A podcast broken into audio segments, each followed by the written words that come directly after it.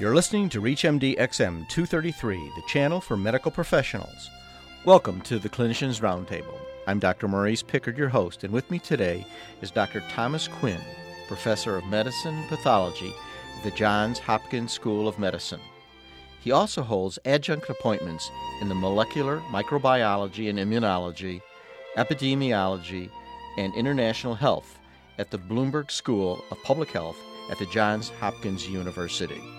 He is also head of the section of international HIV and AIDS and STDs in the Laboratory of Immunoregulation and Infectious Disease.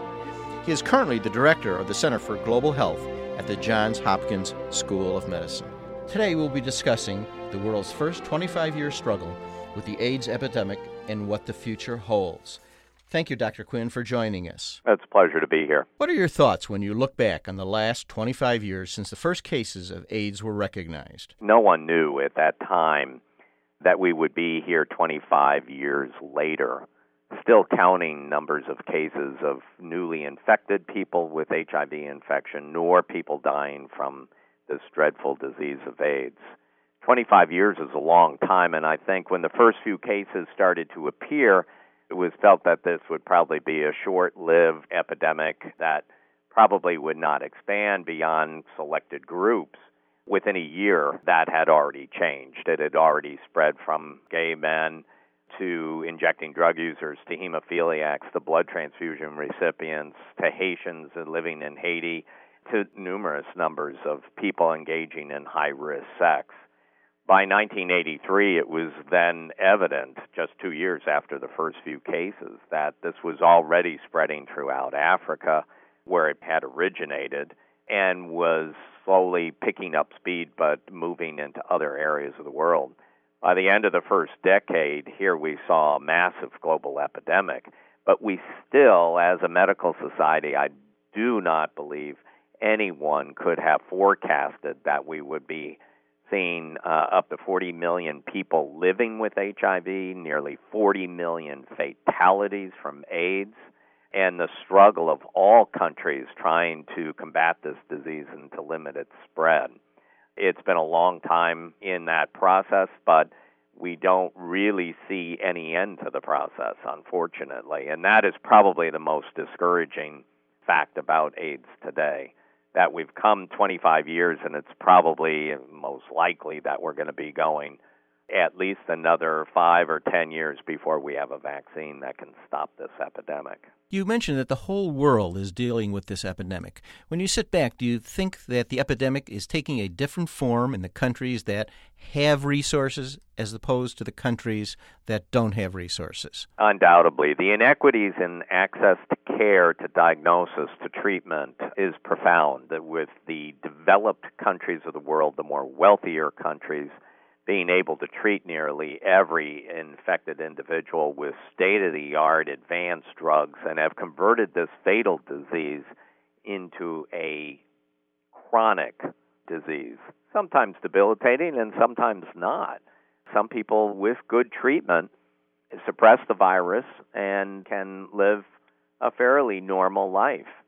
That's in contrast to some parts of Africa where you see millions millions of people infected with HIV, progressing to AIDS, and without even the knowledge that they're infected with it or accessing care to be treated. Now, this is changing. I don't want to paint too grim of a picture. It, it is definitely changing in that, due to international donations, antiretroviral drugs are moving into the poorer countries of the world people are being treated. The most recent statistic from UNAIDS is that in a span of just three years, 2 million people who were not previously reaching treatment are now on life saving treatment for, for their disease. So there are changes. It's just slow in coming, and we have to continue to work hard and strive to make sure that those inequities are met and changed uh, so that we have a more equal situation throughout the world. In our own country, we seem to be hearing more about body fat abnormalities, metabolic abnormalities, and the possible appearance of resistance to medications.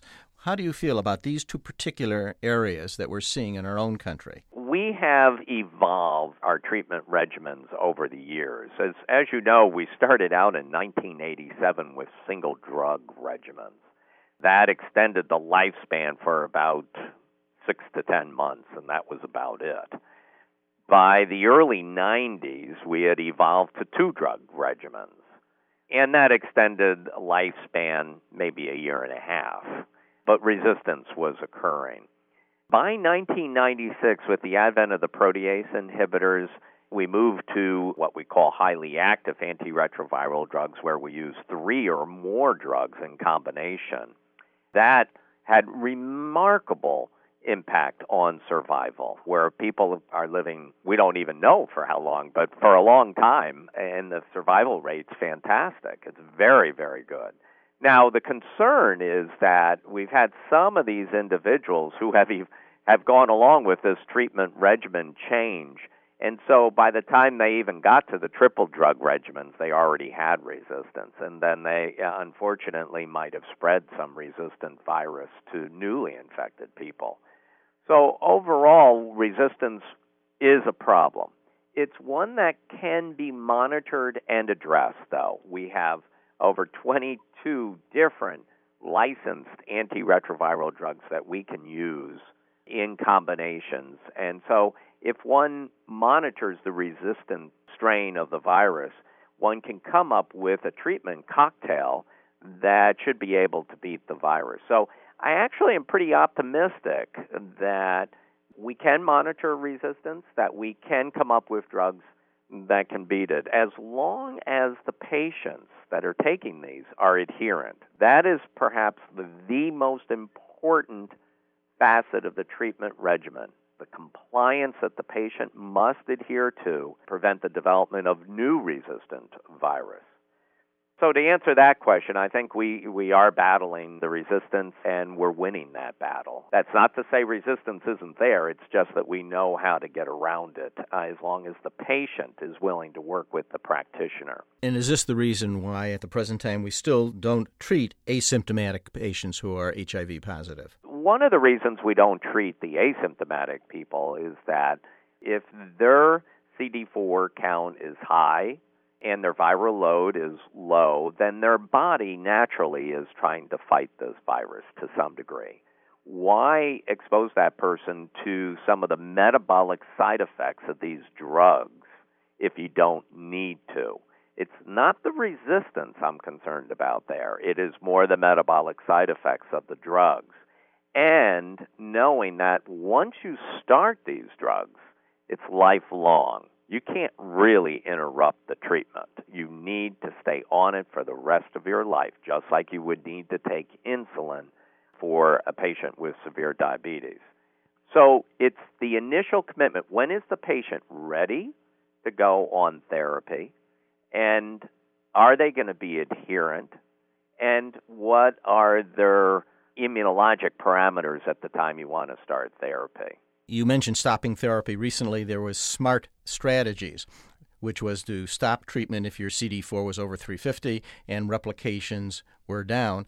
This research project was stopped. Could you tell me why it was stopped? The SMART trial was an important and one of the largest trials conducted internationally on antiretroviral therapy. And you're right, once the person's immune function started to rise, and reached a certain level, you could stop the drugs and give them a, prolonged drug holiday, hoping to decrease the metabolic side effects of the drugs. Unfortunately, those individuals that were in the interrupted arm compared to those people on the continuous therapy did much worse. They had more opportunistic infections, they did develop more resistance, they had an increase in the rate of complications from their therapy. So it really did not look like this is going to be recommended in any way, shape, or form in the foreseeable future unless we get better drugs that, that we can do this with. But right now, interrupted therapy is not going to be recommended because of that trial. And we need to continue. Once you start the patient on therapy, and the patient's got to be fully on board with you, then you've got to continue those drugs for the life of that patient. If you've just joined us, you're listening to ReachMD XM233, the channel for medical professionals. I'm your host, Dr. Maurice Pickard, and our guest today is Professor Thomas Quinn, and we're discussing the AIDS epidemic that continues to cause our whole world a struggle for better health. You, you mentioned that how important compliance is with your patients. Recently, we've seen some evidence that people are talking about a party pill, actually taking medication in people who are HIV negative when they practice unsafe sex or high risk practices, and also patients who are practicing high risk activities who are still negative taking medications to reduce infection. How do you feel about this particular practice? We don't have any research studies to definitively prove that that works or doesn't work. However, having said that, there are studies planned, mostly overseas, to actually randomize people to what we call pre exposure prophylaxis.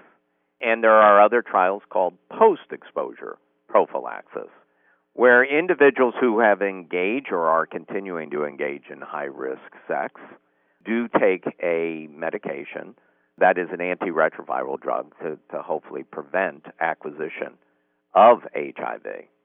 Now, those studies are not completed. Some have started, most of them are overseas.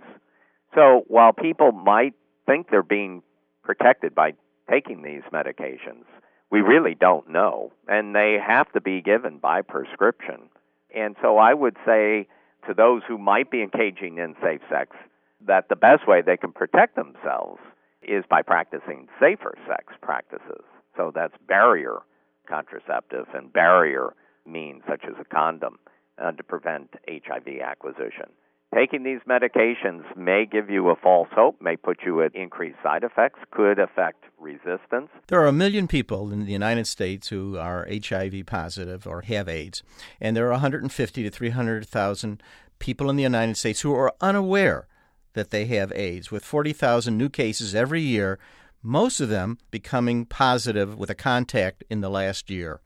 What can we do about this in our own country? Well, the CDC has recently issued new guidelines that HIV testing should be provided on a more routine basis at healthcare facilities and other types of clinic venues. The whole idea there is to try and get more people to access testing. I want to thank Dr. Thomas Quinn, who's been our guest, and we've been discussing the HIV AIDS epidemic. I'm Dr. Maurice Pickard, and you've been listening to the Clinicians Roundtable on ReachMD XM 233, the channel for medical professionals. For comments and questions, send your emails to xm at reachmd.com. Thank you for listening.